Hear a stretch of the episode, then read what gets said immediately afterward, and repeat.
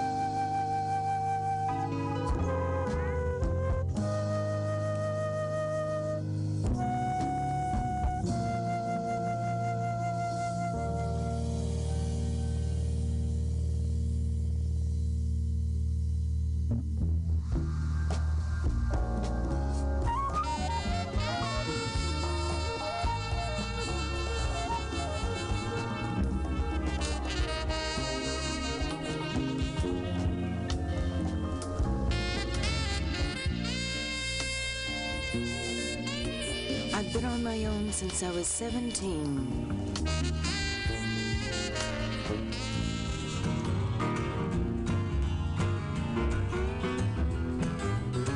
This land is your land, this land is my land. From California to the New York Island, from the redwood forests to the Gulf Stream waters. Oh, yes, this land belongs to you and me.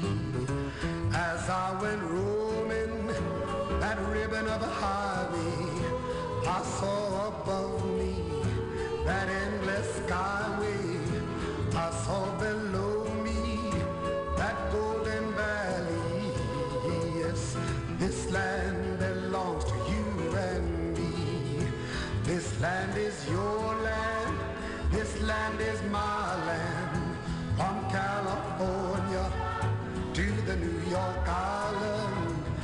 The redwood forests to the Gulf Stream waters. Ooh, this land belongs to you and me.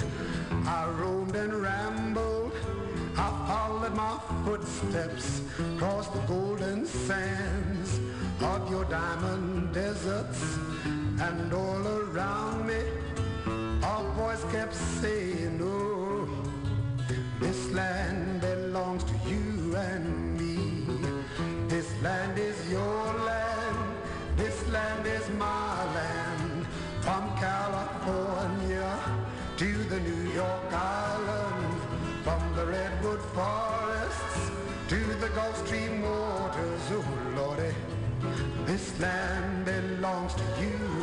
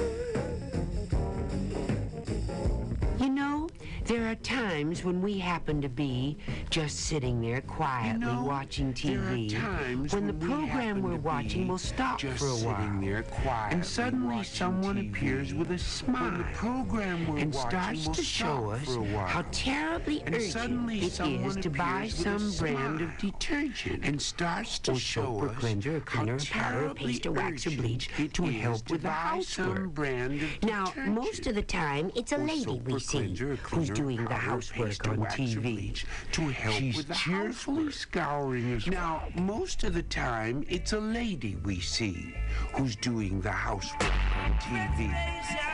She's cheerfully scouring a skillet or two, or she's polishing pots till they gleam like new, or skillet she's or scrubbing the tub, or she's or she's polishing pots till they gleam like new, or she's scrubbing she's the tub, or washing the windows, the dishes, the clothes, or waxing the furniture till it just glows, or the cleaning the fridge or the stove or the sink with a the furniture till it light-hearted just glows, or smile cleaning the fridge and a friendly stove or the wink, and she's doing her best to make us think that her soap or or cleanser or cleaner or powder or paste or wax bleach is the best kind of soap or cleaner or powder paste or wax or bleach is the best kind of soap or detergent or cleaner powder paste or wax or bleach that there is in the whole wide world. Maybe it does what they say. And it will do. But I'll tell you one thing I know is true.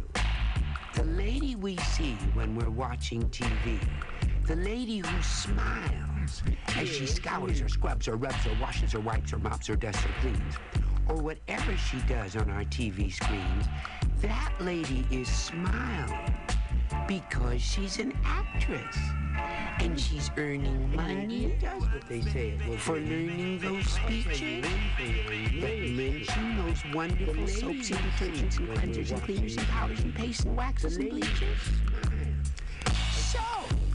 The very next time you happen to be just sitting there quietly watching TV and you see some nice lady who smiles she scours or scrubs or rubs or washes or wipes or mops or dusts or cleans, remember, nobody smiles doing housework but those ladies you see on TV.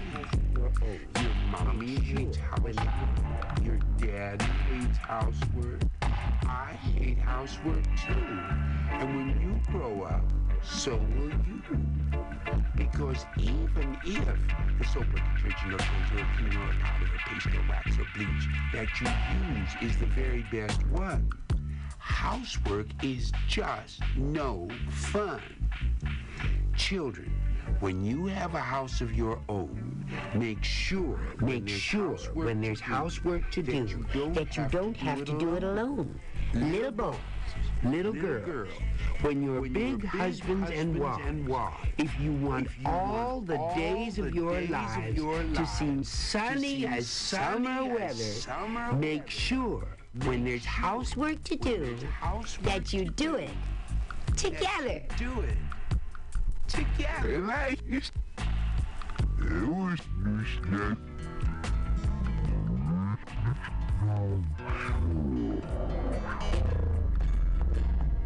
Agatha Fry, she made a pie, and Christopher John helped bake it.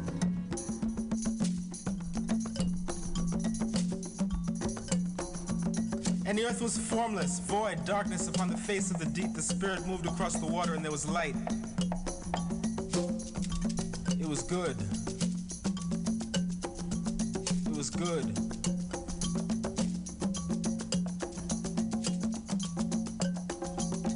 Earth was formless, void, darkness upon the face of the deep, and the Spirit moved across the water, and there was light.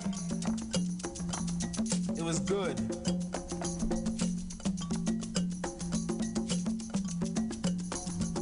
Are not princes, kings, ancient and honorable, neither sword nor spear dispersed into the four corners of the earth? For the sickles, for the mattocks, for the forks, for the axes.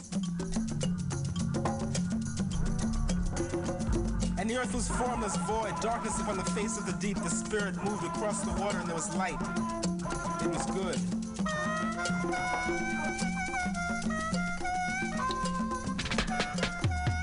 And the earth was formless, void, darkness upon the face of the deep. The Spirit moved across the water, and there was light. It was good.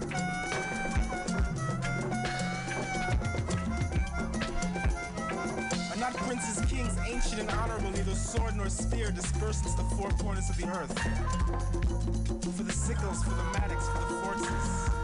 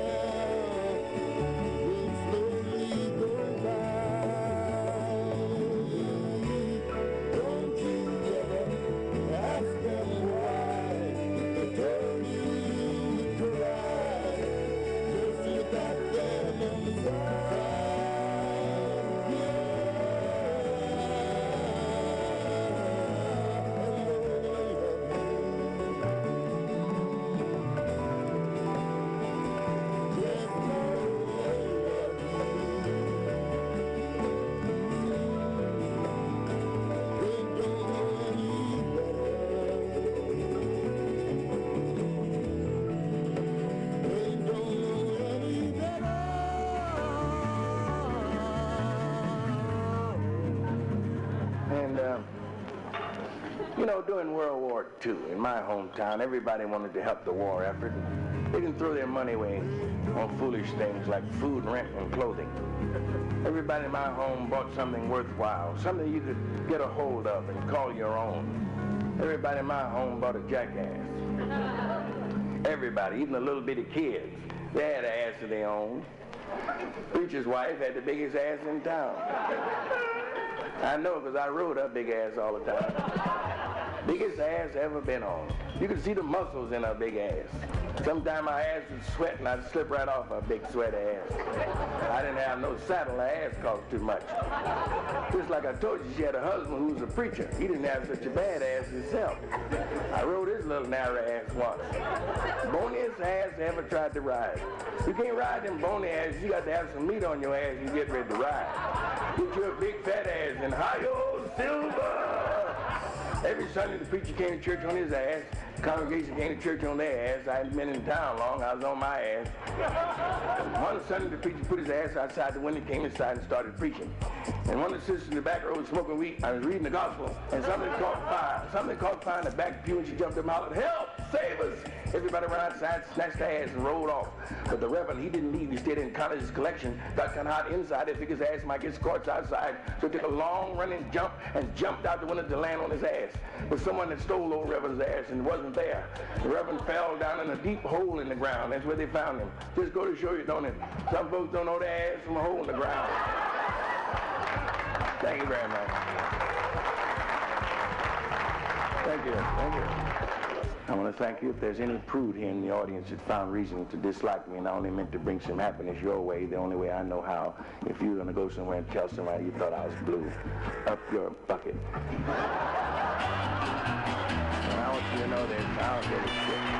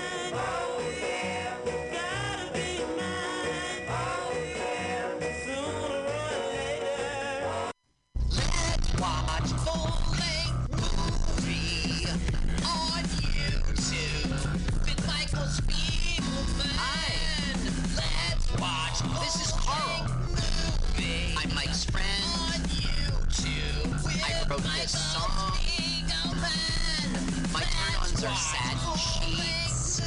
I like to pee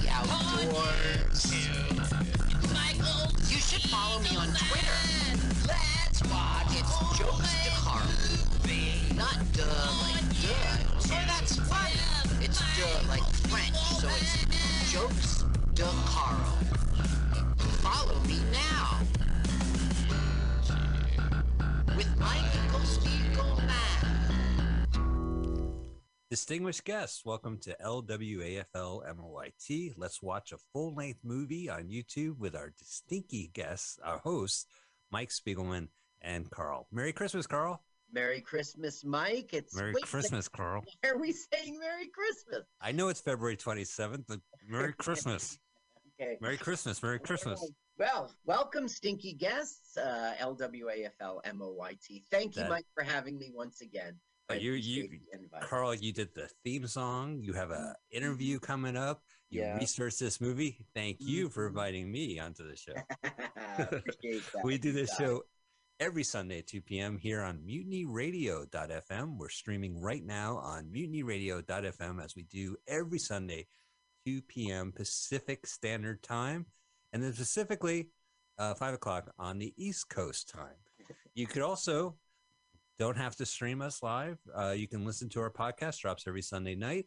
Uh, follow us by our acronym L W A F L M O Y T. Y T stands for YouTube. Uh, we're going to watch a full length movie on YouTube. Carl, what is the movie this week? Okay, this week we are watching The Funny Farm, 1983.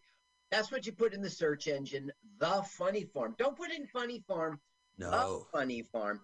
Put in 1880 1983. We like the channel Crud Buddy. Right, because we are crud buddies ourselves. Yeah, who wouldn't Yeah. like Crud Buddy? who loves if you Crud name Buddy? your channel that, we're subscribing. Uh, you, you ever see uh, um, Black Sheep with Chris Farley and David Spade? Uh, yes, unfortunately, I saw that piece of crud. All right. So remember the scene where uh, this this Opie sprays a fire extinguisher on David Spade, and Yeah. he, uh, and uh, Chris Farley says, "Hey, why don't you jump in the pool and, and wash off all that white mud?" And David David Spade says, "Oh, I discovered white mud. I'm a millionaire." And Farley goes, "No, no, I said white crud, white crud." all right, I thought I would start off our show with that. I love that All scene. So, all right, crud buddies. Uh, spirit of so- Crud Buddy. so you know, uh, we have some instructions for you to do, but we also have a really exciting feature that gives you some time. So well, wait, gonna, tell him, tell him the instructions. yeah, right. You oh, absolutely, find- yeah, absolutely. So we want you to go onto YouTube, search for the Funny Farm 1983. The, as Carl said, we need to get the the in there. You'll find the movie as hosted by Crud Buddies. Click the link, hit pause, move the timer to zero zero zero, uh, and when we say go, hit the play button. We'll all hit the play button. Now, we are not going to say go. We have a celebrity comedian to do our celebrity comedian mm-hmm. countdown. Carl, Yes. take it away. Ladies and gentlemen, welcome back to Celebrity Comedian Countdown. This time with Donna Lloyd. Welcome, Donna. Thank you. Thank you for having me. You started at Scotty's. You took the comedy class there with Chip Ambrosio. You have blossomed to go on to so much more and become a real comedian. But why don't you just tell us about your launch a little bit? Okay, well, I started at uh, Scotty's Comedy Cove School with Chip Ambrogio in June of or uh, April of two- 2017. And you go for six. 2017, yeah. They go uh, for I think six weeks, and at the end of six weeks, you do your your show for your friends and family that come to see you. And it was a great launching pad. Um, I got a lot of work right away out of the gate from Scotty's. I got to network with uh, some higher level comics. How much in your original routine for that showcase remains today?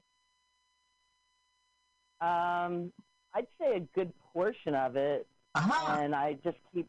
I'd say a good portion of it. Um, a lot of it's changed, obviously, and a lot of it I've, you know, swapped out for other things. But I just keep that particular act, and then I'll just layer in and layer in, and then kind of be able to pick and choose when I go to a venue if I want to do this segment or that segment, or use those or just pull them out of the hat as I need them. Mm-hmm. I'd say maybe I'd say maybe sixty percent. Wow. Okay. That's uh, still a pretty healthy chunk, right?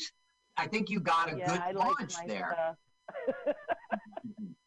I like Now- of my own jokes. Everybody does, right? I laugh at my own jokes. So, um, you are I you're down South Jersey. Is that fair to say? Do you think of it as South Jersey? Central Jersey. Central, you Jersey. call it Central. But even though you're Jersey far away, Shore, Central Jersey.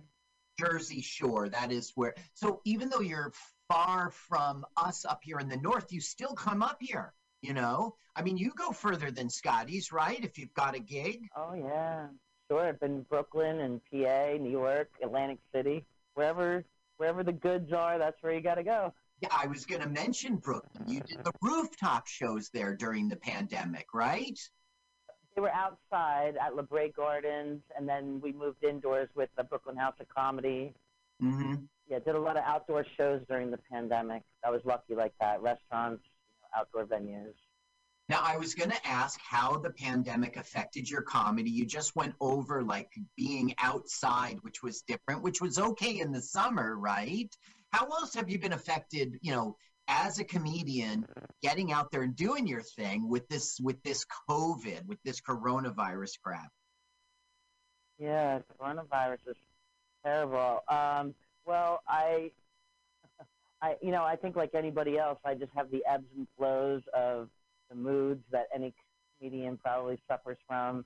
Um, I try to uh, keep a balance and keep things in perspective. You know, comedy is something that brings joy to people. It brings joy to me.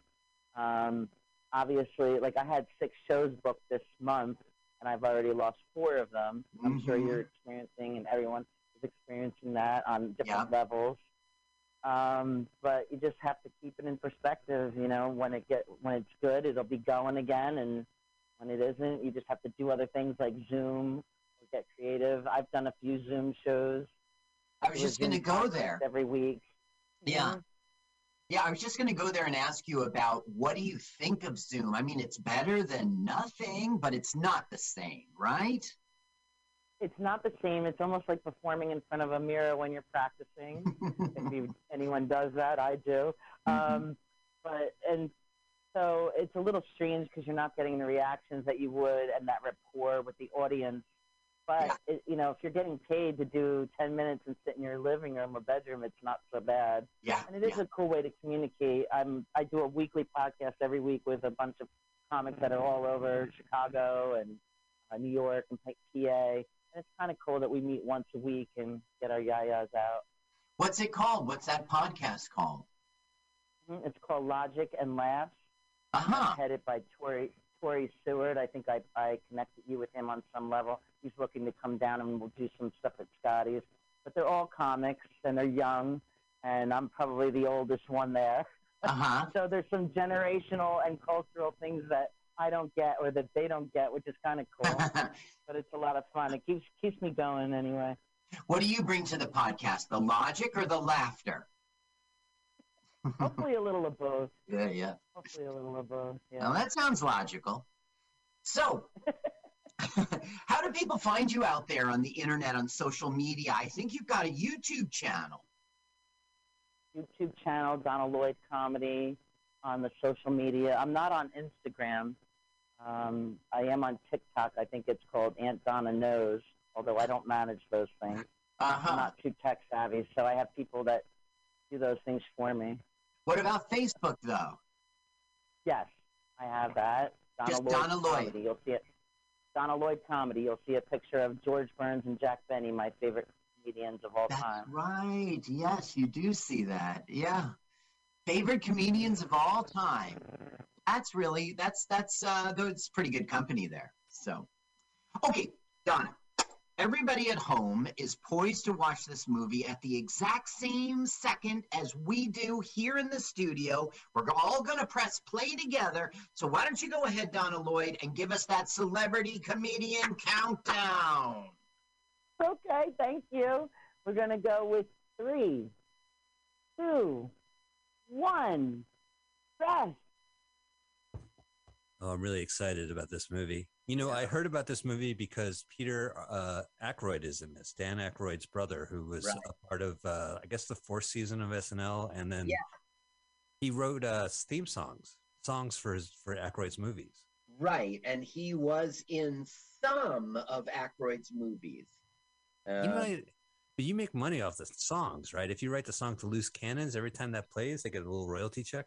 Yeah, exactly. And It can be very tiny, but if you're talking about millions, it adds up. You know, he was in the Coneheads. He was in Doctor Detroit. Um, Yeah, so that's the, really. That's really you know they they were they weren't um uh they were they were good bro- buddy brothers Right. friends and they co-wrote uh screenplays together. Um, let's see. Um, Nothing but trouble in the early 90s. Peter wrote the story, Dan wrote the screenplay, um, co created the Canadian sci fi show Psi Factor. which makes sense because Dan Aykroyd is also into like UFOs and Yeah. psycho bullshit. So they must have had a charming childhood where they, They uh, did uh, 88 episodes of that. And yeah, probably in their childhood, like Dan's going, Look at it, look what, look up at the sky, look at that. He goes, Holy crap, it's Yeah. a UFO. There must have been a bunch They of must have been. You know what? Peter was probably uh, saying, "Hey, you know what would be great?" And Dan Aykroyd pulls out a pen. No, Peter, tell me. You know, but also, we should mention Peter Aykroyd passed away in November last year. He even Yeah. got a um, like a, a memorial on. SNL. Really? He had an untreated hernia, untreated, and he died just before his uh, 66th birthday, like a couple weeks.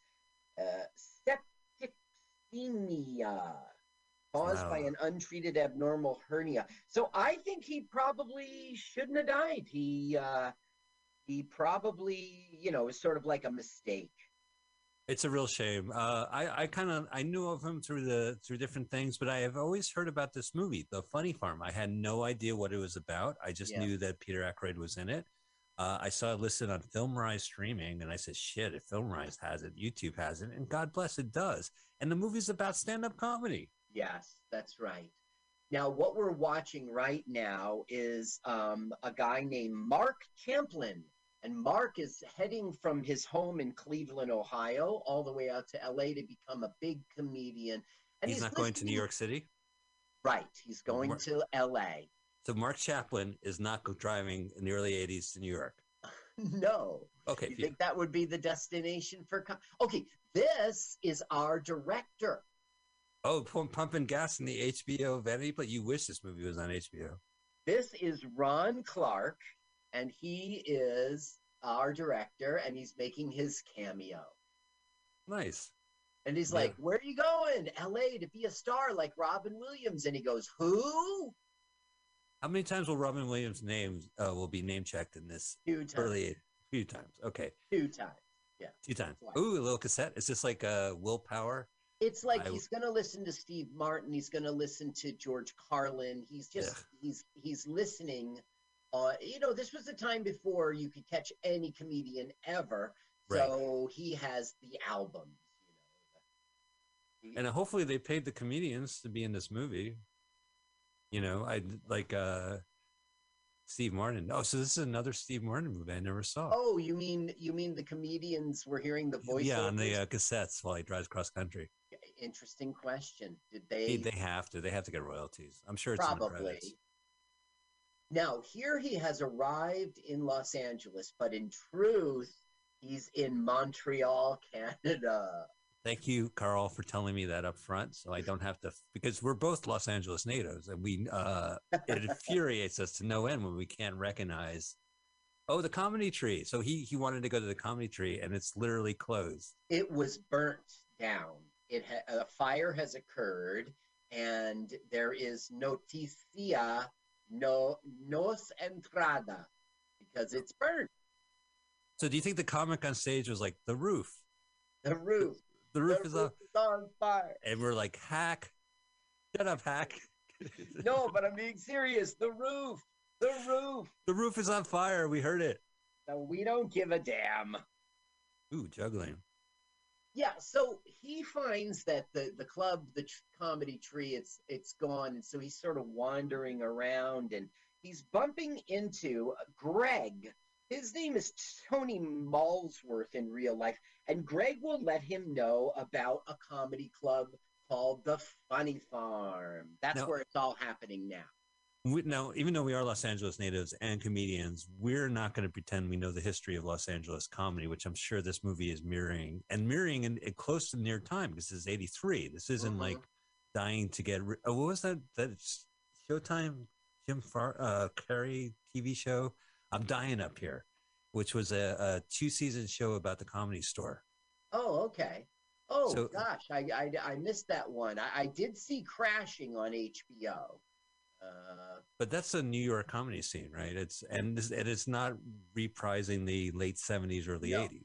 No, you're right. You're right. It's a better analogy, the Jim Carrey one. And the thing is, like, okay, it's a movie, so I forgive it. But it's like he's bumping into exactly the right person who's friendly and helpful. Yeah. Well, but okay.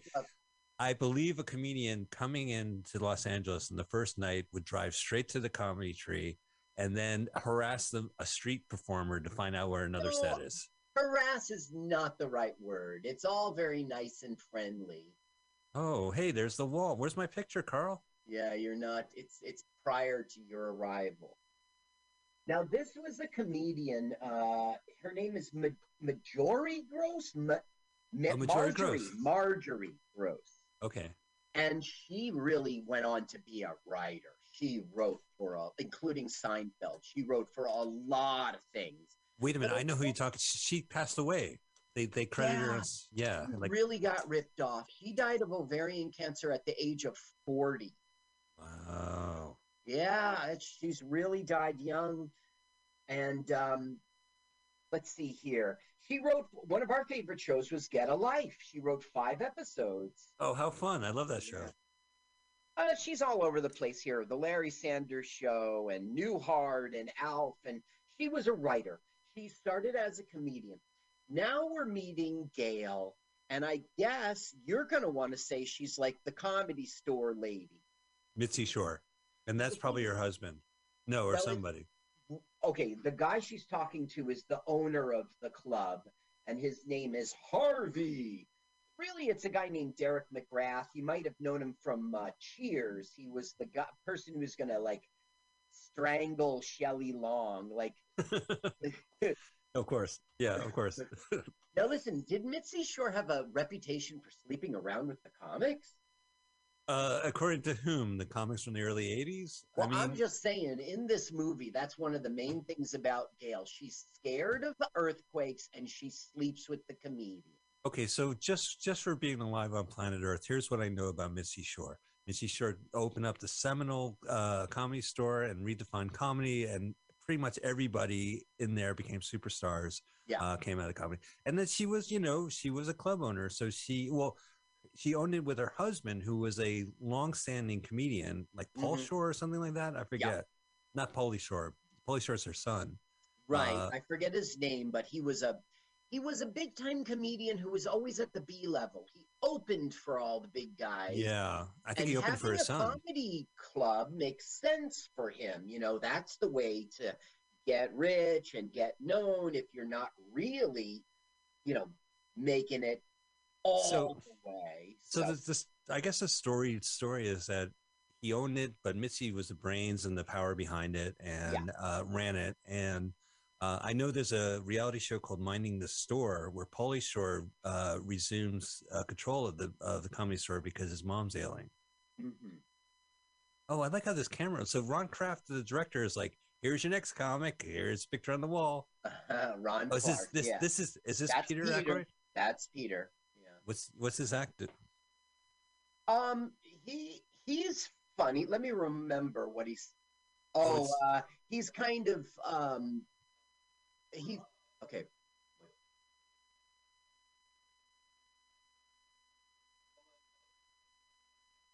See, I got to say this is very interesting because we've been following Miles or, or Mark Yeah. to literally drives up to LA and he walks in the club and then the camera immediately flies away from him. Oh, look, You're not gonna fuck me? I'm out of here. Yeah, exactly. So he it's basically establishing this is where it's at. This is our pl- okay. Here's Har- Howie Mandel, and I was a fan back in the day. Me too. I had his album. Fits like a glove. Yeah, me too. Yeah, he was a really prop comic album. Yeah, he's a prop comic and he's going to do a few props here. But what the director's doing is letting us know this is the setting for the uh, uh, movie, and the reason is it's where the comedy is happening. Now, this isn't an open mic, it is like in front of real people, but it so feels like an open mic Yeah. yeah. And all the comedians know each other. Like half the audience is comedians. Now, it was weird when Gail said, give her the light to, um, to Marjorie. Yeah. They flickered a light that the whole audience could see them flickering the light. You I've been to clubs not- like that. There's Oh, some you clubs that, well, there was a club called Doc Slab in San Francisco, and unfortunately it closed, but they built it from the ground up. And Uh-huh. one of the things they did was they had a light on the wall, like kind of like a submarine light with that kind of like metal around it. And Yeah. it was very clear. And if you're in the audience, you could pick up what it is. So this Uh-huh. is not Los An- this is not Los Angeles. This is not Hollywood or Sunset or uh, Melrose. Right. In the movie, it's Los Angeles and it's the Funny Farm, the you know the Happening Club. In reality, yeah, this is Montreal, Quebec, Wow. Canada. Well, it's just crazy. Well, a lot of, I guess Peter Aykroyd was Canadian. And so is Uh, Howie Mandel. And Howie so is, Mandel. uh, Marjorie. Th- these are com- uh, these are Canadian comedians. Okay, look, I gotta go uh, uh, network, Carl. I'll be right back. Hey, great Okay. set, buddy. You were great. Great hey, set. can I get a smoke? Hey, you guys smoking pot? You guys smoking pot? Can I join? This, this guy, this is Sammy, and he's selling jokes. Oh yeah, as one does. Right. He's got a special tonight. One joint. One joint, and they'll give you. a They'll give you a joke. Yeah, that's a that's a good deal. Because I would milk that joke to death. In the plot, Sammy is the son of the very famous comedian uh, Philly Beekman, and they'll go visit Philly. And the director tries to show us the contrast between the established comedians who are like uh, Milton Berle types, The Vegas the guys. comedians today. The young Yeah. comedians, right? Isn't that the HBO term? Yeah, young the young comedian special. Oh, is he? So I know this guy. This is the Pinky and the Brain guy. Yeah, that's right. He's all about doing impressions, and that's what he does throughout the entire film. Yeah. And he does impressions when he's not on stage, which kind of bugs me. Like, we don't get together as comedians and do our acts off stage, you know? I know, Carl. Um, don't you hate it when a comic is doing their act? They're like, "Hey, what's up with the world today?" And they're all like, "I got, I haven't got to the tag yet." So his name is Maurice LaMarche, and Yes. he was a Canadian voice actor from Toronto. Yeah, Pinky and the Brain, and he was the brain. Um, He's a lot of stuff. I mean, I even I recognized him. That's like how much shit voice talent work he's done. I actually recognized him when he popped on screen. uh-huh, you recognized his face. Yeah, it's ridiculous. It's well, I could I recognize Tara uh, Strong. I recognize Frank Welker. Mhm. Oh, Drunky pissed in his pants. Yep. And he goes, Well, now that's funny. so he would go on to be in Zootopia. He was Mr. Freeze from Batman. He was in Yosemite Sam from Looney Tunes, a, a more modern one. Yeah, But no, he's the my- king of it. When my kids were young, they used to watch The Grim Adventures of Billy and Mandy. And it turns out he was in that too. So his Huh. name's Dicky in the movie. All right, so fair enough. There's there's his impersonation, uh, 80s stuff. Hello, I'm Carl Sagan. Billions and billions. Yeah, you're Hey. right. He's doing Jimmy Carter. He's doing. Uh, you're right. He's doing contemporary. Can I can I do my Ronald Reagan? Yes, go ahead. All right, Ronald Reagan. Where's your uh, where do you get your drinking water? Well, Very funny. damn, nah, uh, grand Well. slam. Well, Now, sometimes I'm wondering why do they have fake names? I mean, like, uh, for instance, M- Mark Chapl- Champlin in our film, his real name is Miles Chapin. So why not Oh. just make him Miles Chapin in the film?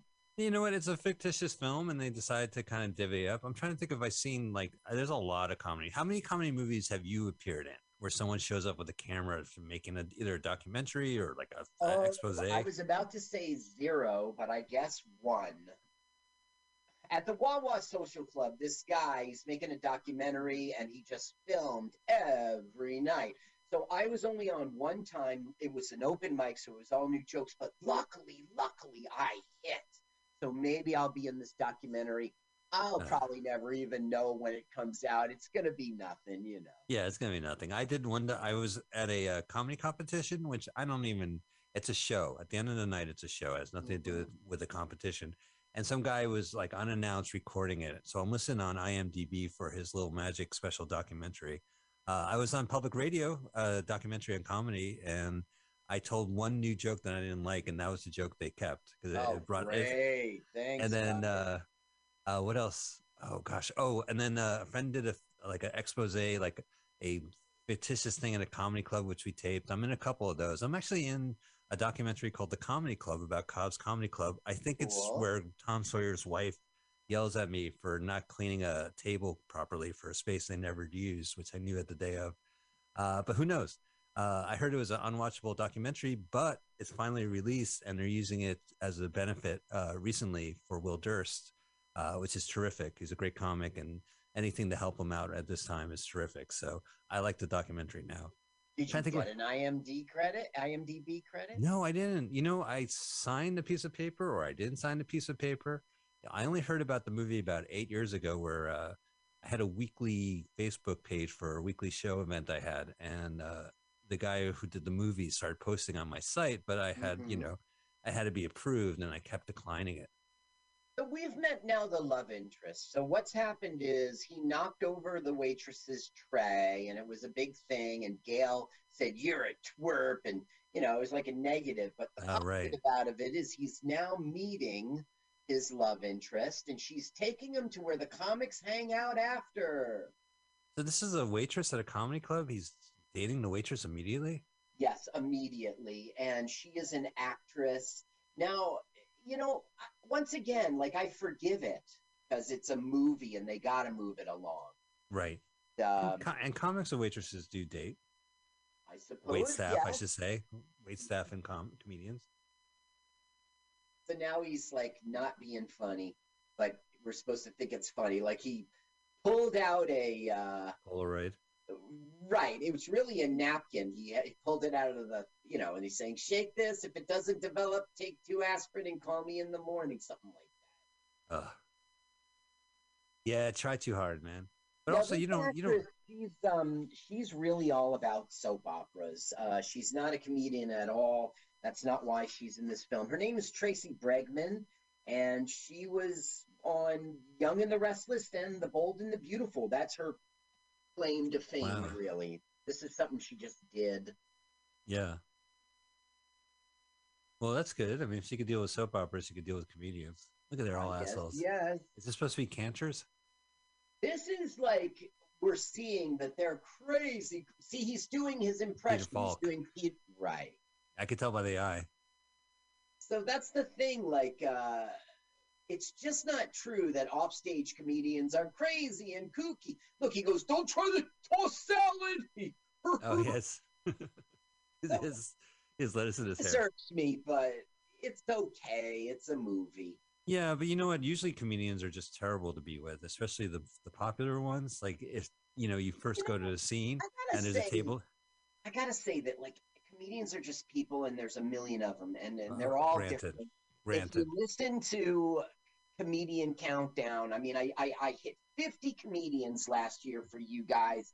Now look, uh, like people say, you gotta be suicidal if you want to be a comedian. Comedians are just crazy. I'm Okay, it's true. A lot of them are like that.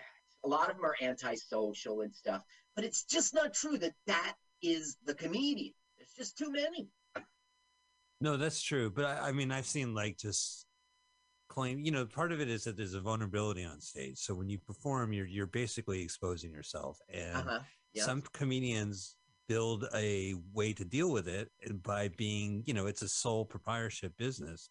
You You don't have to be friends with anyone, and in fact, you don't even have to be polite to anybody uh, because you, it's all about the performing and and and working. And so, you know, I sometimes because you're so vulnerable on stage, I feel comedians are assholes. It's the people who quit comedy are still assholes. Then they become assholes. Then there's like no excuse. Like if you're a former comedian and you're still being an asshole and taking stuff and bad mouthing people, just like maybe it's you, you know? yeah. This is his uh, house. This is where he lives at Starlight Motel.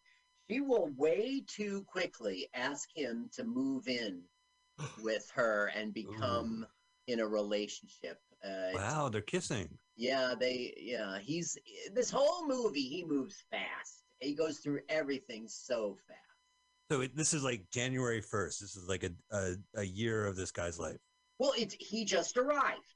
He just arrived in town. He learned about the funny farm. He went there, and now he's kissing girls. Yeah. And now he's at the new talent audition. Oh, look at this. The open mic. Oh, and look at all the crazy costume people.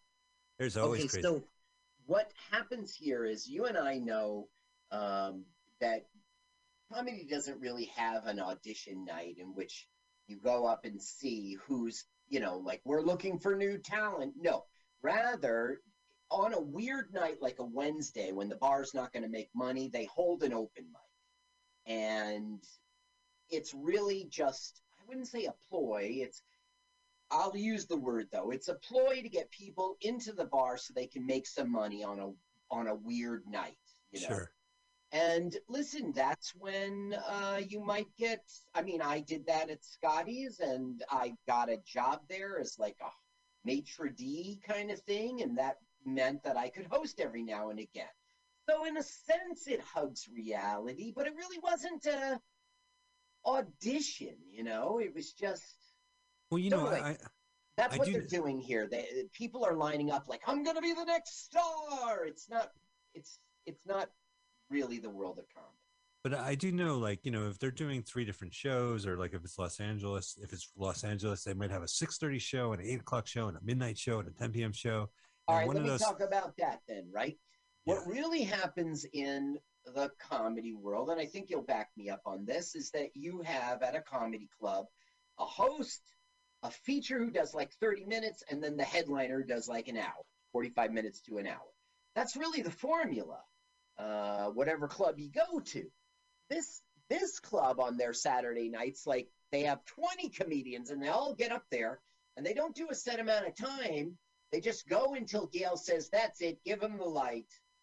that's ridiculous. Oh, are these examples of the open micers? The the two, the the housewife and then the kid. Yes. And they're Is it- not open micers. They're going they're they think they're at an audition.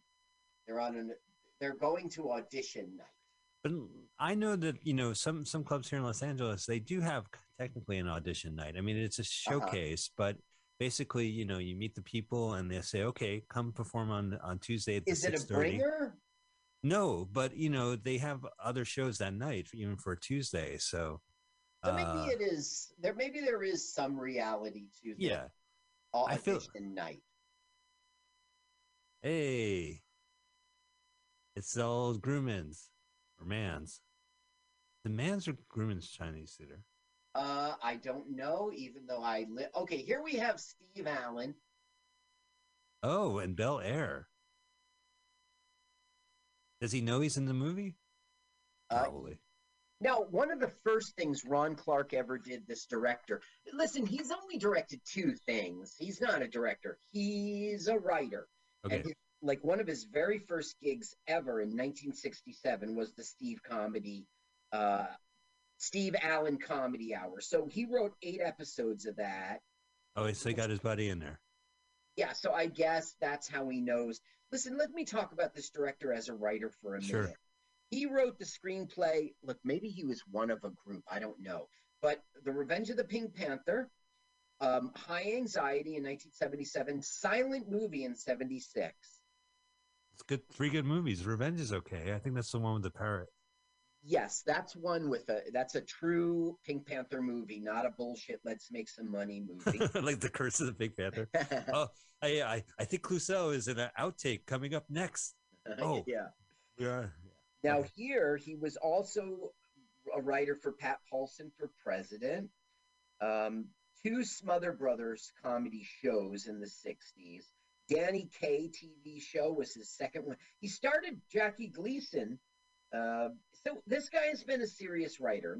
Uh, Paul Lynde show, Rich Little show, uh, Jackie Mason, The World According to Me. Uh, Oh wow. he's all he's all over the place as a writer. Well, that Jackie Mason show was big back then, Uh, let's see. I think it was the year. Okay. Uh, like '86 maybe. Yeah. Oh, he's go- 58, Yeah. Oh, he's going up. Hey man, good set. Good set. Don't choke. So he's I can't gonna go up, fuck- and he's only going to do like three minutes. And gonna Gail's gonna it? say, Gail's. And he, did you see he he had this traditional um Tape player. that yeah. so so he it wasn't his smartphone. Wait, So did he he's just get heckled by a comic? Yeah. Yeah, he got heckled by a comic. All right. He's going to do essentially three minutes and he's going to have one giggle at the end. But Gail's going to say, That was good. That was really good. You can work here. Parking cars. Ooh, like Sam Kinison watching the door. He's going to be a valet. Oh wow! So that must have been a really bad set. Hey, it's really great to be here. I wonder if he's doing my if he's eating it, he's probably doing my act. Hey guys, have you ever tried? I'm sorry, I'm, I got here so late. I feel really sick. I uh, I had the green bread. You guys know the green bread on top of the refrigerator? I mean, it was fine when I moved in. The green bread. I thought it was healthy. I thought it was vegetable. Yeah, I thought it was vegetables. I thought it was plant based. It was a growth. So he's eating it, huh? Look at that. We hate you now. Well, he's not really eating it. He's just, they- like him. They like him. No, the comics are. ta- Yo, hey, uh, I have a joke for you. What do you call a comedian who heckles? Not a comedian. There, I said my piece, Carl. Sorry, I just got myself a se- seltzer. What do you call a comedian who heckles? Oh, you're killing me. Uh, not a comedian. Another comedian. Not not a comedian. Oh, okay. Yeah, no, you're a heckler. You're not a comedian. Yeah. moment you heckle a comedian, you're you're not a comedian in my eyes. So the the main heckler at Scotty's, right? He's like one of those insult comedians. Oh, he left his he left his thing on stage. oh, did he? Yeah, he left his the, the comic. The host called him out. He said, "You left your uh, tape recorder." Oh, that's funny. How could I have missed that? I saw this film like four times. You didn't have that sinking feel- feeling. I had that feeling in my stomach. That's why I recognized it. Oh, I left my phone. Shit. Shit, shit. I really wanted to listen to that set I ate. Anyway, thank you. Once at the Broadway Comedy Club, somebody left their drink up there, and I made a whole big thing out of it. Oh, do you ever like pick up someone's book if they leave their notebook? Uh, there's a lost and found at Scotty's, and there are some comedians. Uh, okay, here's the guy who's on Cheers trying to strangle Shelley Long. Um, oh, okay. So this is Mr. Shore. he, I guess he's just in this film. He's not related to her. He's just the owner, and he's up there and he's like doing some very bad joke, like a frog in a blender kind of joke. I think you uh, saw this film, and so someone goes, "There's an there's please an important announcement, an important announcement." He goes, "Oh, excuse me, there's an important announcement," and he goes, "Get off the stage." Hey, that's not funny. These are the comics pissing on the owner. Yeah. okay, that I gotta find They amusing. piss on Gail and they piss on the owner. No, that's not cool. Oh yeah, here's the message. Oh, Oh. there's an important message. Oh, oh. it's Mike Spiegelman's set. Just All right, I'm gonna interrupted open with the green. I'm not opening with the green bread Spiegelman. You got to rewrite the list. I'll close with green bread. Like, do you care when you go up? Okay, you're first. no, of course not. I'm a, you're first. Important meeting. Oh, I don't. I didn't really want to go. You're not Get really first. You're stage. you're second. You're not really going first, Carl. You're second. You see, because I'm the host and I'll do a few minutes. Yeah, and then you'll be the second comedian, and then Yeah, the third perf- the third comedian will be me because I'm going to go up again, and then the fourth comedian will be the second comedian, and then the fifth comedian will be me again, and then the sixth comedian will be the third comedian. It's easy as pie. You're not first. Now go. Don't you hate when when hosts do like five full minutes in between people? Hate that. Yeah, I do. And uh, I, I'm looking at you. I hope every comic went cold when I said that. Oh, is that her casting couch? There you go. Yes, this is her casting couch, but that's not what she's going to do. She's basically tricking this guy into becoming a valet parking attendant. No, I, I did see this, but I, I'm just going to say this once, Carl, and uh, pretend I never saw it. Ellen Burstyn is really acting in this movie. This is a Yeah. terrific performance. She's a real lived-in human being. Yep. Uh, and you can see her as the brains of and and the disrespect she gets and Yeah. how it feels on her and it's like a real lived-in performance. I was just stunned by it. So anyway, just getting back, we'll get back to our little Miles and our Howie and our, our other comedian friends acting, but it, it's a real difference to have an actor in this movie. An actress, yes. Now, I'm going to talk about her, but I have to interrupt myself because this guy is like the only real comedian who goes to the funny farm, apparently. And he's really good, and everyone uh, really loves him. Um, in the film, he's called. He has bongos. Carl, is his name Andy Kaufman? Yeah. Well, he is a crazy person, and we'll find that out as the film goes along. Here it is. It's Bruce Nutter. His real name is Mike MacDonald, and he did have a career. In real life, he was bipolar. Um, there's some club singer named Johnny Vegas who's famous. He's the older brother of him. But um, he is good in this. Yes, he's got his bongos. Yeah. and he's taking pictures and he's acting creepy with women. You anytime there's a something sexual, you have to make it creepy. You Well, know, is he on stage? Is he in know, control? Mike, are you a born again Christian? And Yes, I am. creepy. Look, I- did, this, did these girls look like they're creeped out? I think they want to be up there with him, right? All right. Is he going to ask them to, to take their clothes off? What if he did, Mike? Why would that be creepy? Ah, it's Because he's taking fo- All right, I get it. It's funny. All right. Forget it. I saw Howard Stern live like 40 years ago. Who am I to Mark, say? there are there are advances. There are oh, excuse me, Mike. Mike, there are sexual advances that are unwanted, and those are creepy. Every sexual advance in the world is not unwanted. Every sex thing in the world is not. And another thing is children. If there's ever any children on the screen, you go, "Oh my god!" Like, what? You want to fuck children, Mike? He whiz. Wait, are, are there children in this movie? No. Then no, of course not. No, but we saw Bugsy Malone, and you were like, "This is sick." What's sick? It's cute. It's a little inappropriate. It is not inappropriate. Bugsy Willow is a little inappropriate. It uh, because uh, Jodie Foster was being sexy or something. She was. Hey, when was the last time you you were in a club and they had a copy of Variety in the office? well, in 1983. All right. Well, yeah, you're right because this is the powerhouse. Listen, I'm eating my cake and having it too. I'm saying this movie is sexist while I'm looking at this woman. So there we go. now this is uh, that's what he's saying. He's the only real comedian we've got. And uh, I kind of don't know what that means because it's supposed to be a comedy club, and those guys are all the chosen performers. Peter Oh, this this is abs- this is Andy Kaufman. He's telling the audience to come out and I'll do a new performance. Kaufman did that. Well, you know what's funny? Steve Martin did that. That was Oh, interesting. Steve Martin's first. When Steve Martin first had his routine, he would go to San Francisco. He would go to. He he would uh, take the people outside. Now he had to learn to only do it after they dropped checks and got their money. You know. Right. This was a Steve Martin move. He discovered it by mistake one day. I read from his book. Um, he was saying, okay, that's it, show's over. And everyone thought he was being funny. And he goes, no, seriously, show's over. I'm going outside now. And everyone started to follow him. And he was out by some like abandoned pool and he walked down into it and they all stood around the pool as he kept going.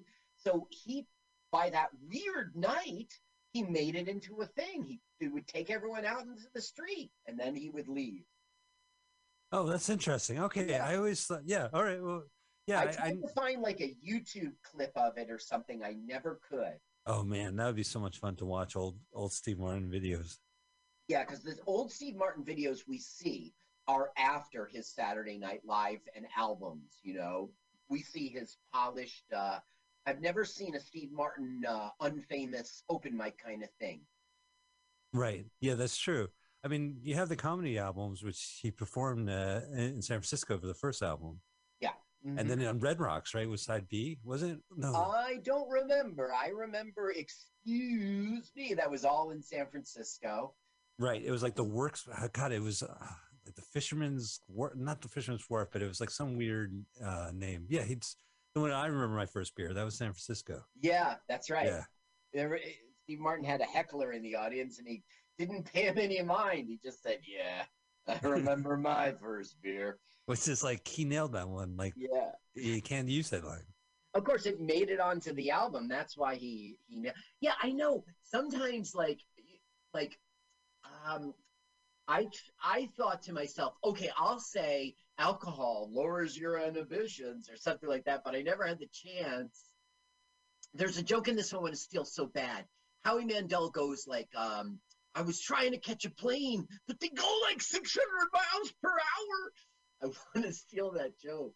What? So we explain the joke. I was Well, trying I to would catch. say like I would say like, oh man, I have a hard time catching planes. Anybody else here? I always have a hard time catching planes. I mean, they go like 400 miles per hour.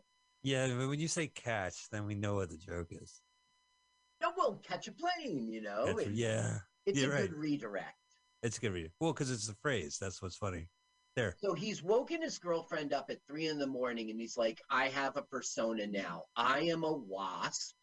Nobody else is the comedian. You've got the lesbian comedian, the Hispanic comedian. You've got the, you know, but Oh. nobody's a wasp comedian. if I may. So so comedians have to pander to white audiences so they won't so they can immediately be liked and, and do their time in peace. So it's like, oh, I see a Mexicani or whatever they say in this movie. Yeah. And he's like, he watches that. He goes, shit, I'll just say I'm white. I'll do the same ethnic humor, but I'll say I'm white. Uh-huh.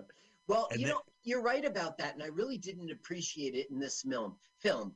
The the guy, his name is Dino in real in the real world. Let me see if I can find it. Lou Lou Dino as Miguel.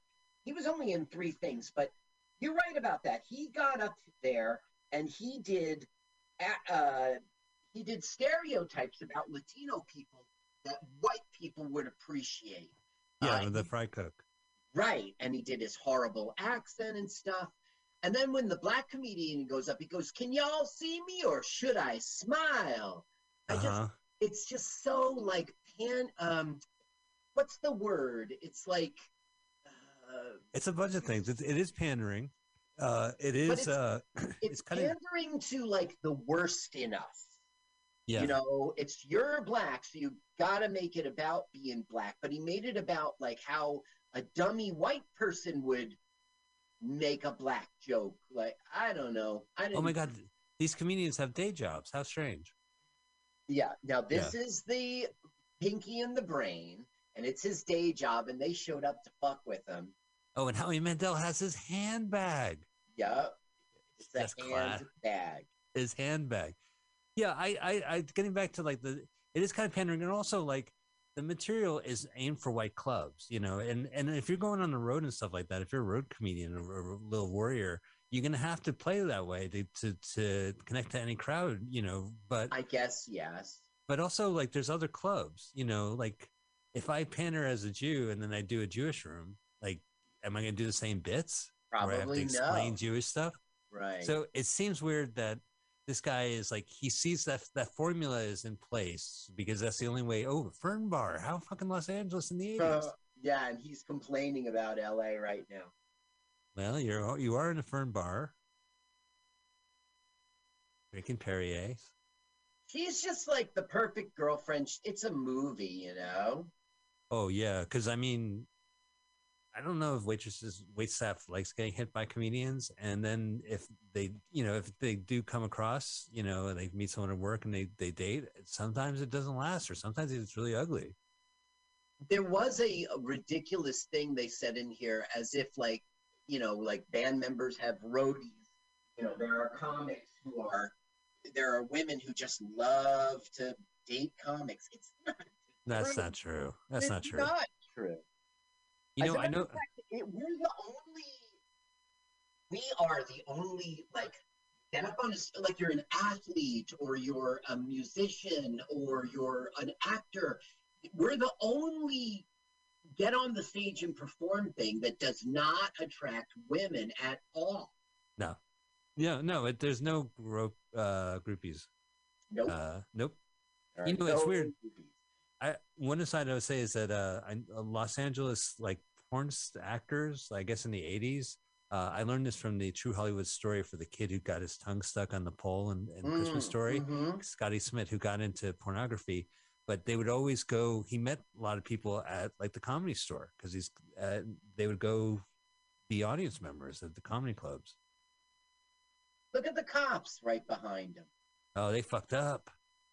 Oh, well, no, what they're doing is a pretend insurance scam in which they're claiming they're hurt and they got hit, and then when it turns out to be cops, they like they bail. They say, "Oh, I feel better now," and I don't know. It's not fun. Oh, so they they thought it was like a civilian car behind them, and they were. Yeah, and then it was a cop. Yeah. But they got a comedy show. The show's still going on. Well, no, they're all not there yet. And Gail is freaking out because none of them. So he goes, What about this one? What about that one? All right, put this one up. And then, so they, that's how they're giving um, uh, Mark Ch- Champlin a shot. They're ah, going- the the Yeah. classic. That's a classic. You know, oh shit, there no one's here, and that fucking comic Spiegelman's still at the fucking bar every night. right. Get him Give- on. Give Spiegelman a shot. You know, the he- last time that happened, I could see the club owner uh like shaking because there was a possibility that she might have asked me. Like she was trying to look for everyone but me. And I was like, well, I didn't really sweat it because I had a show that night. You know, I felt Uh-huh. insulted, but it wasn't like I was. I didn't really. Of course, I would have dropped everything and done it, but Yeah. it wasn't like I. I was getting a set that night. That's what I was thinking back then when I was that young. Right. But yeah, it was a little. You know, you gotta have a thick skin sometimes. So now they're like, Oh, we feel better. Oh, because an ambulance showed up. Yeah, something like that. It's not funny. And it doesn't make sense in the real world. And Oh, there's old Colorado Avenue in the heart of Santa Monica. yeah, oh, uh, by the way, they they got signs. They made signs and put them up.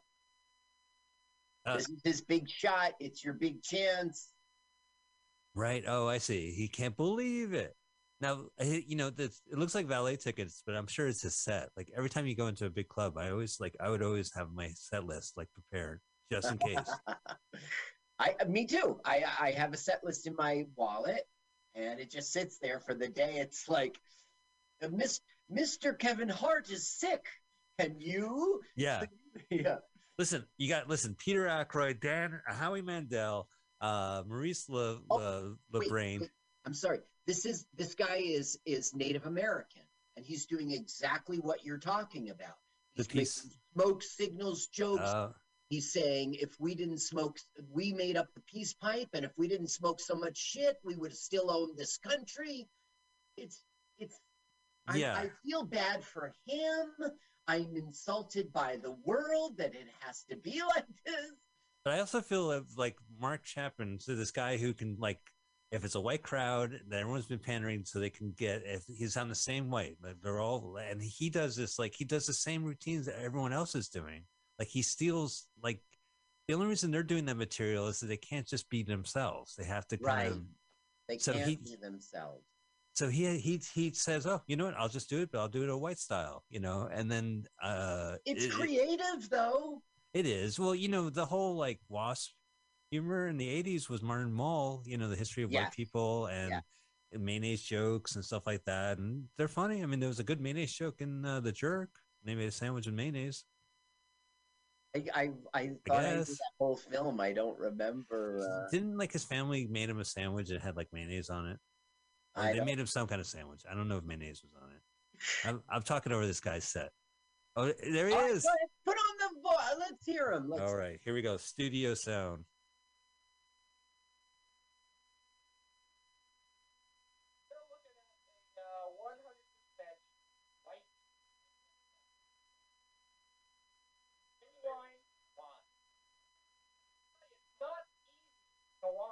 No, it's not.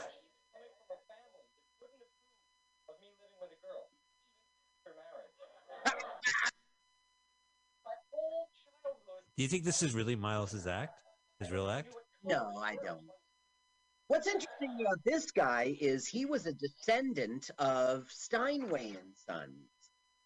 Oh, the Steinway pianos? Right. And in addition to his acting career, he worked as a sales consultant for Steinway and Sons. And he pretty much hung up acting and comedy. And that's what he does now. He Oh. is a top executive at Steinway and he sells pianos. He, he wrote Love it. two nonfiction books. One of them was called 88 Keys, you know. Oh, great. Oh, is he talking about a laptop? No, he's talking about the piano. Oh, he's talking about the locksmith down the street. You know, he has now this guy 80. did have a, two things three things that were interesting he was the, a character named carter in howard the duck Okay. Um, All right. he was in hair in 1979 as steve Ooh. wright one of the. So he was a guys. singer. Yeah. and he was in the people versus larry flynt and he as miles that is his real name in 96 So that's the same director, Milos Forman. no miles champ No, no, but is- but the the People versus Larry Flynt and Hair is the same director. Oh gotcha gotcha yeah, and a famous director too. Uh, His I- name in hair was Steve Wright, and it makes me think of Stephen Wright. Oh, right. Well, you know, I know his face from the Funhouse. I've, Okay. I've seen the Funhouse, and I know him from that movie. No, he was Uh, Richie in that movie in '81. Have and you I seen that? Mention no, but I saw. We saw some horror. We saw some film. Maybe it was that um, uh, performance, and one of the guys, like maybe the camera person, was associated with the Funhouse. So I Yeah. learned all about it. I saw it on TCM Underground. It's Tobe Hooper, the guy who did uh, Texas Chainsaw Massacre. Oh, And that's it- what it was. We saw eggshells. Yeah, right. We saw his film before Texas Chainsaw Massacre. Uh, Tobe Hooper. Well, one of his subsequent films in the early '80s. It's like a bunch of young teens that look exactly like him, and they go to like a, a county fair, and they have like these, you know, a fun house. Uh, but there's like uh, uh, like a monster who slaughters them. Right. And Yeah. it's a film of note. Like it was well done. I haven't It's really well done. People people talk about it. So he was in that. He was in a bunch of stuff, but those are the things you'd know. Excuse uh, And- I get some Grey Poupon. Oh, oh, oh, what a wasp! What a wasp! He's got his he's got his white guy prop, like his he's got his ethnic prop. He's stealing ethnic humor and making it white. He's gentrifying it. Yeah. So Well- they spent uh, like under under four million, just under four million dollars to make this thing. Now that's Canadian dollars, and this was backed by the Canadian Film Development Corporation. Uh, this was this this was theatrically released, and it did okay. The the internet doesn't. I, there's not even a Wikipedia page for this film. The internet forgot about this film. Yeah, you know, I used to before the internet. I had like Video Hound, and I ha- and I would I would see actors. They would list the actors in the back, and Peter Aykroyd would be listed, and I'd be like, I want to see Dan Yeah. Aykroyd's brother's movie, and I could never find this movie.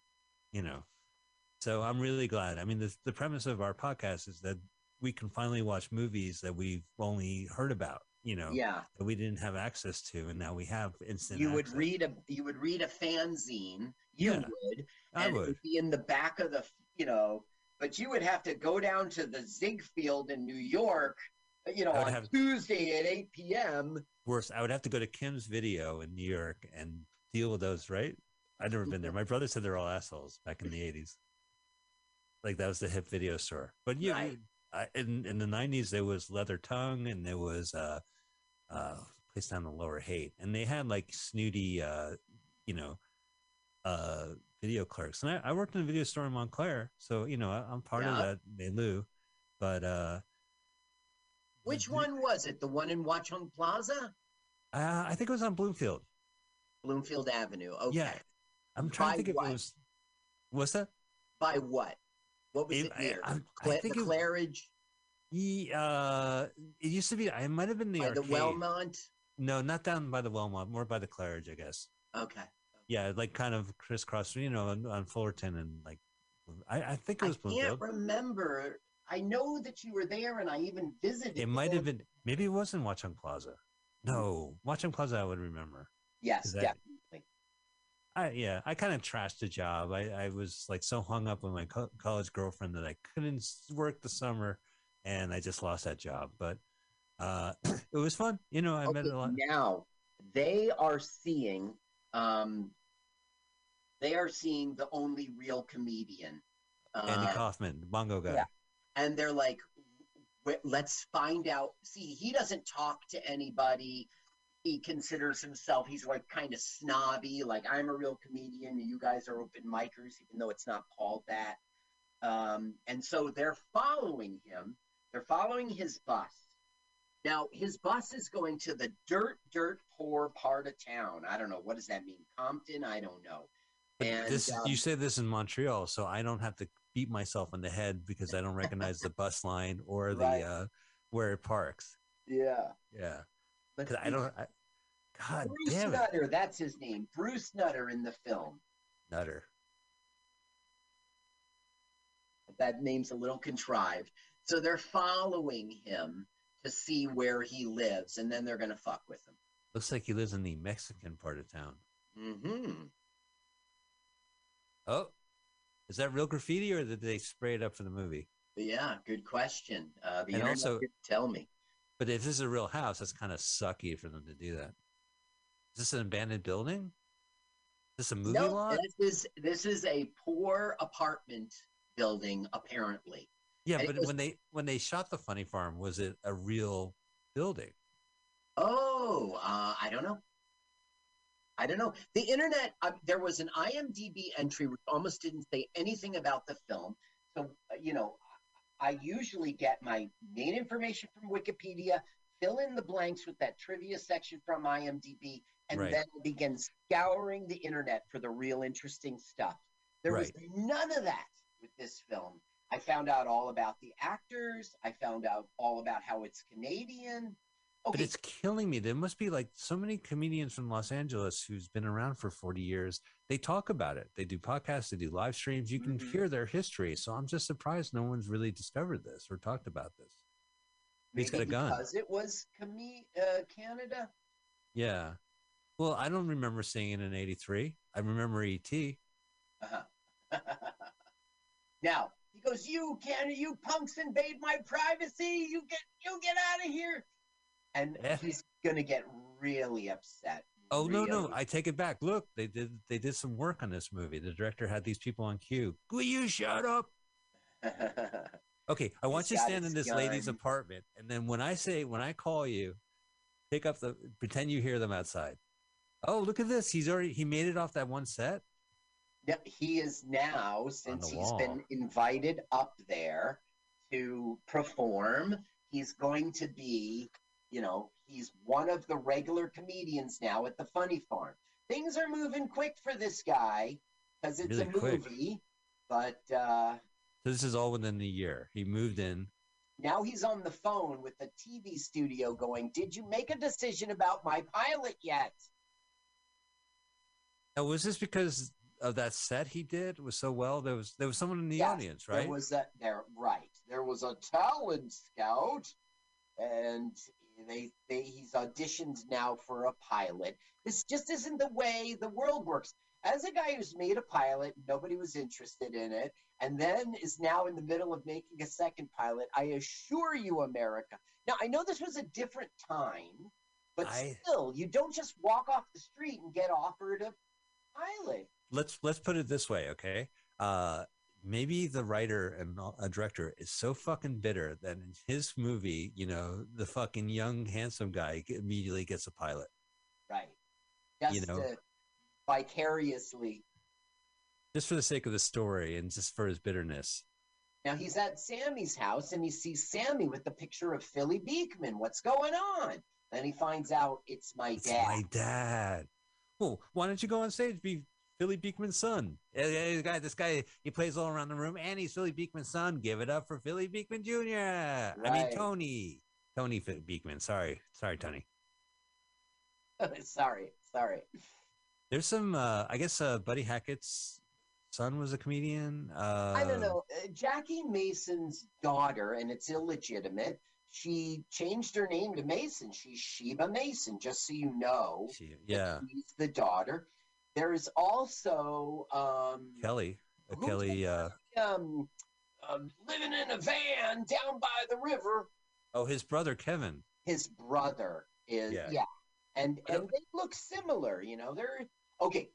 So because Sammy's dad is uh, Philly Beekman, he's arranged for these guys to get to go there for free to Vegas. So they're flying. I don't know if they paid for Uh, the plane. from what they going from Montreal to Toronto now? They're going from Los Angeles to Vegas Oh, it's in the smiling. movie. Got a to clown face clown. Oh yeah, and look, this looks kind of like Montreal's version of Las Vegas. No, they're in Vegas. Oh, Pia Zadora is in Las Vegas, Carl. I do. Did you think of that movie Fake Out? fake out, fake out. There's Yes. Don Rickles, Oh, and he was mooned him. um, where it's at. We saw Don Rickles Yeah, it's in Las Vegas as well. I believe that this has got to be really Vegas. I mean, they're not going to do the fake set. No, and they actually paid to get like this funny name up on the sands. Yep. A marquee.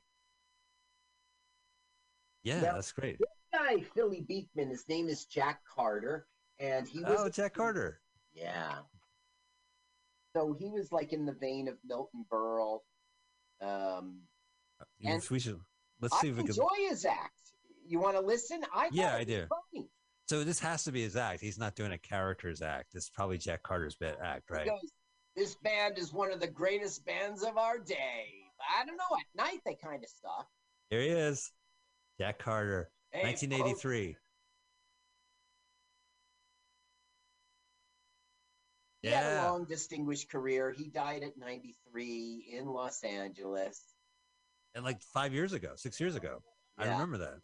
Let's see here. 93rd birthday, 2015. He's killing.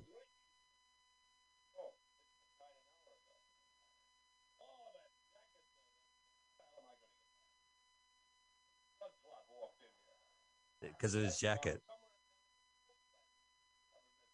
Because of his jacket. Oh, look, even Howie's this, uh, two, three, four.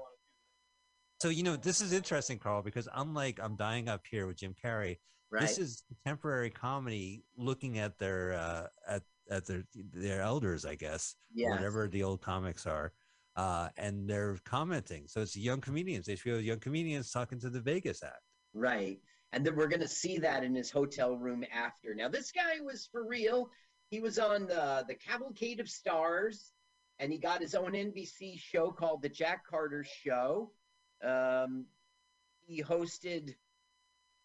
Uh, there was there was a there was something called the half hour Saturday night programming slot, and and Sounds great. yeah. Yeah. He did a show right after Sid Caesar.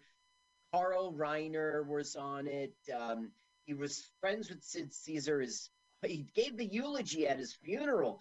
He was a frequent guest on Ed Sullivan. You know, one thing I have to say, I, I looked up Jack Carter and there was like a video of Howie Mandel talking about him, Uh huh. like bold, bold Howie. Yeah, this is this is curly haired Howie. Now, Sammy, his son, didn't even come. Wow. Yeah. Yeah.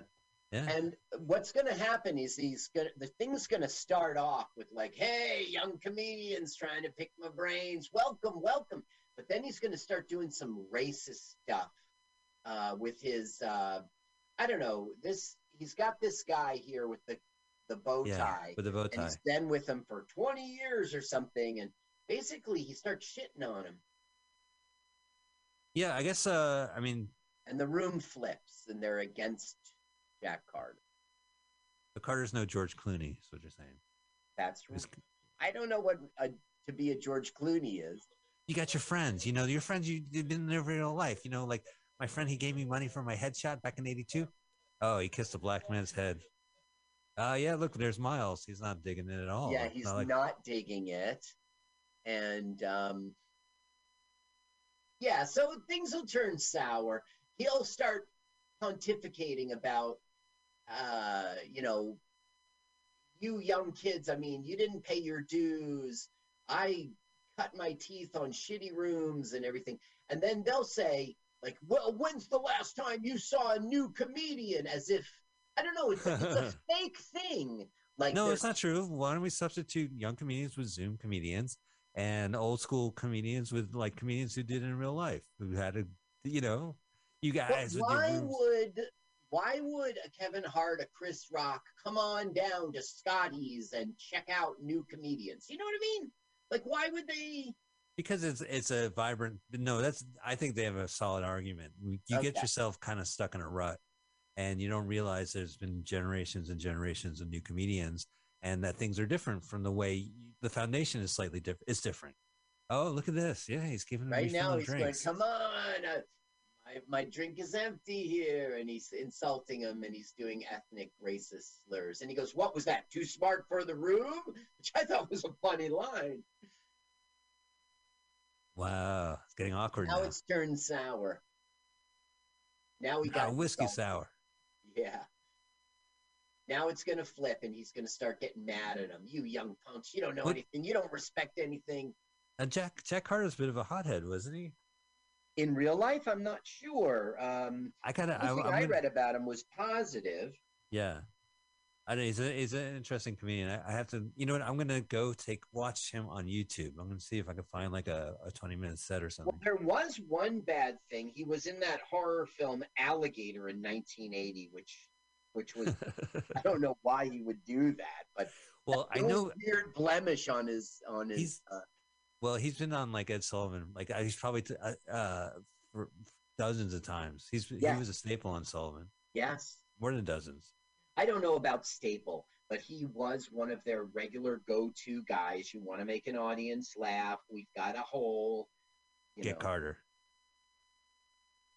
And you young comedians, you're snorting coke with Robin Williams. I don't even know what snorting coke with Robin Williams means. Hey, man. When's the last time you checked out our ad? Well, why would he? But okay. No, this this is an interesting I moment. It's like road comics and like locals and you know comics pitting each other uh, against each other. You know, it's comedy. It's a good point. They came to watch his show. Also, who as a comedian who fucking watches shows, right? Who watches shows? Well, I mean, like, do you go out and see like a show? You're like, oh, Brian Regan's in town. I'm gonna go see him. Oh, I know what you're saying. Uh, I guess the honest answer has to be no, but I'm always like, I'm going to go. Like, Right. for instance, Kevin Hart was at Levity Live doing new material, which is in Palisades Park. Uh, it's it's it's Nyack, New York. It's really close. It's like a 350 seat. I looked at the ticket prices. I was like, forget it. Also, um, Louis C.K. was there after his disgrace, and I was like, Right. this would be interesting, but I never went. Um, there's another name you would know, and he was at the uh, Stress Factory in New Brunswick, and the show was called "Trying New Stuff." I uh, that's about 250 seats. I was gonna go to that, I didn't. You know, so I mean, this is all pre-pandemic talking, and actually, when I had a little more of a drive in, in comedy, but you would go out and you would, you know, at a showcase, I would always watch people because I wanted to see what they were doing. I wanted to, see, Mhm. and if they were good, you know, like Tom Rhodes, I think is a fucking genius, and I Mhm. watched him every time, and because everything he does. Oh, is this the executive? Oh, it's Brandon Tartikoff. Now this NBC. is yeah. no, it's Brandon. Tartikoff. He Who had are a we three going piece with? suit. The guy behind the oh oh all right. Are they going to go with the young guy, the white guy Well, they're like, are we material? going with the actor or are we going with the comedian? And so they, you know, they have an argument about it. And he's like, well, I like the comedian. I think he's going to be the next big thing. But He's in the room. He didn't. Yeah. Is that realistic? Yeah, it is. It's that's the way Hollywood works. I mean, it's heightened. I would have to say that the the the uh, writer director is making a point by having this guy accelerate and while being dissed in the room. He's like, "Oh, great! They're gonna the diss him the moment he walks out of the room. You're great. Smiles all around. Okay, smiles." Brandon Tartikoff. Brandon Tartikoff came up with like Punky Brewster. Came up with uh, Diff'rent Strokes. He wore a three-piece uh, tan suit with a vest, and he was about that guy's size. So obviously, That's who Oh. they're going for. Yeah. I don't know. I getting back to watching comics. Uh, I I mean, I like comedy, and that's why I, I definitely watch it. But uh, you know, when I would do this room, I would go to rooms that like showcases just to say hi and just to be seen there, but also to see what the comics were like and what they were Well, doing. I I- always learn from that. Yeah, I I always stay in the room when there's an open mic. People like uh, my good friend Anthony Quinn, and um, I won't start naming names. I was about, Yeah. but a lot of them they go up, they do their set, and then they like disappear to like smoke pot or bullshit with the other comedians. And I never do. I always stay in the room. You I want to you see what everyone's doing. Yeah, but bullshitting with other comedians will get you other sets, and also just kind of you know it's networking. There's many, many, many facets. To I'm not saying talk, not don't I, talk of over course, someone's hang set. out with the comedians, but I'm just trying to say that watching all of the comedian sets is really of value to you as a comedian. And I also just want to laugh. I want to see what they're doing, what's going on. So now he's telling the girlfriend, uh, I got the pilot, you know, and it's like his big, he's having his up moment so we can see him crash later. Ah, hey guys, I'm singing. I got a pilot. Hey, no need to diet. I already got my pilot. That's what he's screaming to the other guys. I got a pilot. I got a pilot. Oh, he's that comic. Yeah. Yeah. But Well- they're like, what's going on? And then they find out the ugly, ugly, ugly thing that Nutter has killed himself. They went and invaded his privacy, and now Nutter ha- went and killed himself. This'll show you. Wait a minute. So the, the comedy store wasn't there a suicide? I gotta get my research down. There was someone jumped off a roof or something. A comedian. I don't know that story. Um, you might be right about that. No, Bruce well- Nutter has killed himself. Bruce Nutter, Mike MacDonald, not not Michael McDonald from Mad TV or Michael Right. McDonald the singer. Right. It's not. Mike MacDonald. Um, okay, so let's see. This was his first film, The Funny Farm, Mike MacDonald. But he was in, um, there was a Jefferson Starship commercial, and he played a comedian that he was in Screwballs 2. which we did on the show. We did that on the show. You weren't there. I got I got Oh, a comic. okay. I got a comic from uh, uh, the this Mutiny Radio Comedy Fest to join me. Super Dave's Vegas Spectacular. Um, Oh. I mean, he was out there. Uh, Yeah. You wouldn't know a bunch of his stuff. The Bend, Chasing Robert, The Ripping Fields. I- you wouldn't know a bunch of this stuff, but he had a career, and um, he did. Uh, he died. He it was 2013. He had liver transplant surgery, and his liver failed. It was hepatitis. Wow, liver Uh, transplant. Yeah. So, but still, Wow. he's known for, I don't know, this film called The Nutcracker Prince in 90, Chasing Robert in 2007. He had a career. And he also had bipolar. Okay, so here we are at his funeral. Now, what I don't understand is this guy was dirt poor, but he spent a lot of money to do everything perfectly, and he insisted on an open mic at his funeral. And that's what they're doing right now. Oh my god. Uh, yeah, I, I do, you want to know mic at your funeral? I don't think I do. I think this is a movie. Now, you saw this movie already, so you know the punchline here, but people watching at home won't know. Well, I should mention what I know is that uh, our Sunshine Boy was going to perform, and and Brandon Tartikoff was going to go over to the the comedy store and watch him, but because of Bruce Nutter's fucking prank, he can't perform. Right? I mean, the, Yeah. wasn't the guy supposed to see him tonight? Yes. mhm. And then this death fucking kibosh his career opportunity.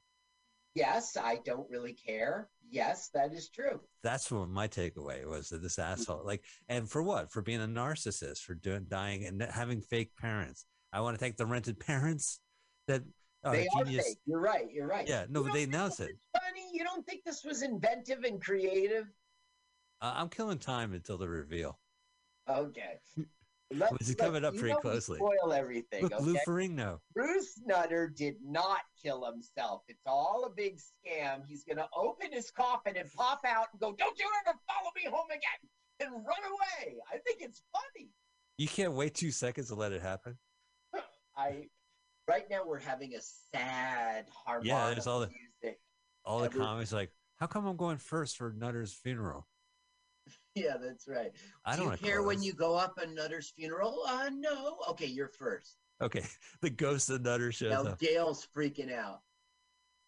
Ah! Don't you assholes ever follow me home again? right, and look, Miles is like, you asshole, like you fucking Brandon Tartikoff. Peter Aykroyd's like, I'm gonna kill him. He runs by and he goes, Wasn't that Nutter? Oh yeah, that's the parents. The parents are like, Does does this mean we're not getting paid? Oh boy, and then comedians desecrative graveyard. By Now, most all of this film was well written in this um, in how it flows. right. This next cut is not well done. It doesn't flow at all. All of a sudden, like they, there's no reason for them to be all here in this same room. Look at that. Howie Mandel is passing a joint. Yeah. He he's he's letting people smoke it, and then he's going to smoke it again You mean because of COVID? because of he, Get he's famously he doesn't shake people's hands. You know that. Oh well, that could have developed. Yeah, he's got a uh, OCD kind of germ phobia thing. Yeah, right. Of today. Uh, But in this but in this scene, he's smoking a communal joint. Right. Now it might be because it's a movie, and it might be because his his paranoia hasn't developed yet. I think as comics, they they were just smoking anyway, so it was kind of second nature. Let's see. Let's talk about Howie Mandel. Sure. Uh, okay, he is Canadian. He's totally Canadian. Uh, we know him from Deal or No Deal, the the suitcases game show. Right. Um, Bobby's World. There's Canadian and England counterparts, and he's on it too. Um, he got big as a he got little as a comedian, but then he got big on this medical drama called Saint Elsewhere, which Right. you remember was a primetime show. It was on six years, and he was a doctor on it. Well, you know, fits like a glove. He took a surgical glove and he blew it up and looked like a little chicken rooster. He Yeah. put it on his head. Put it on his head. It's so like- part of it was that he was a prop comic and he was also that doctor from St. Elsewhere. Mm-hmm. So it kind of clicked on that. Like it was like well, a yes, he was the prop comic first. It's true. St. Elsewhere didn't make him, but because of being a prop comic, he got on St. Elsewhere, and so he had six years of exposure to the public. Now he didn't take that and go on to do a um, huge movie career. Instead, he turned it into like a voiceover career. Well, we should mention that uh, as a bad movie uh, podcast. I mean, a, a good podcast about bad movies. He was in Walk Like a Dog, which if it was on Yep. YouTube, we'd be watching it, where he's like a human dog. And Yes. then he's the Monster Under the Bed or in the Closet. This Right. movie's like a cult film. I have people swear by this film, and I really enjoy it too. He's good in it. So he's he's done some real cultish films. Like this is a cult film too, I would imagine. But yeah, he he Well, was uh, he was the voice in Gremlins, the Yeah. voice of Gizmo, and in Gremlins too.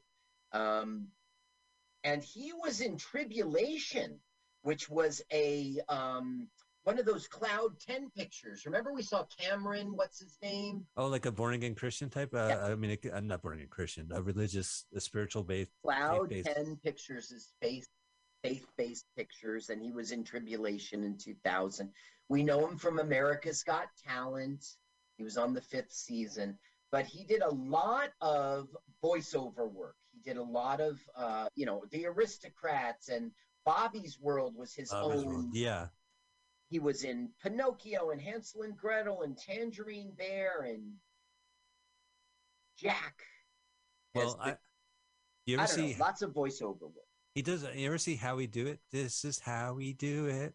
Hey, we're at a Las Vegas buffet, and unbeknownst to the tourists, we put gold tokens in uh, instead of food. Let's see what happens.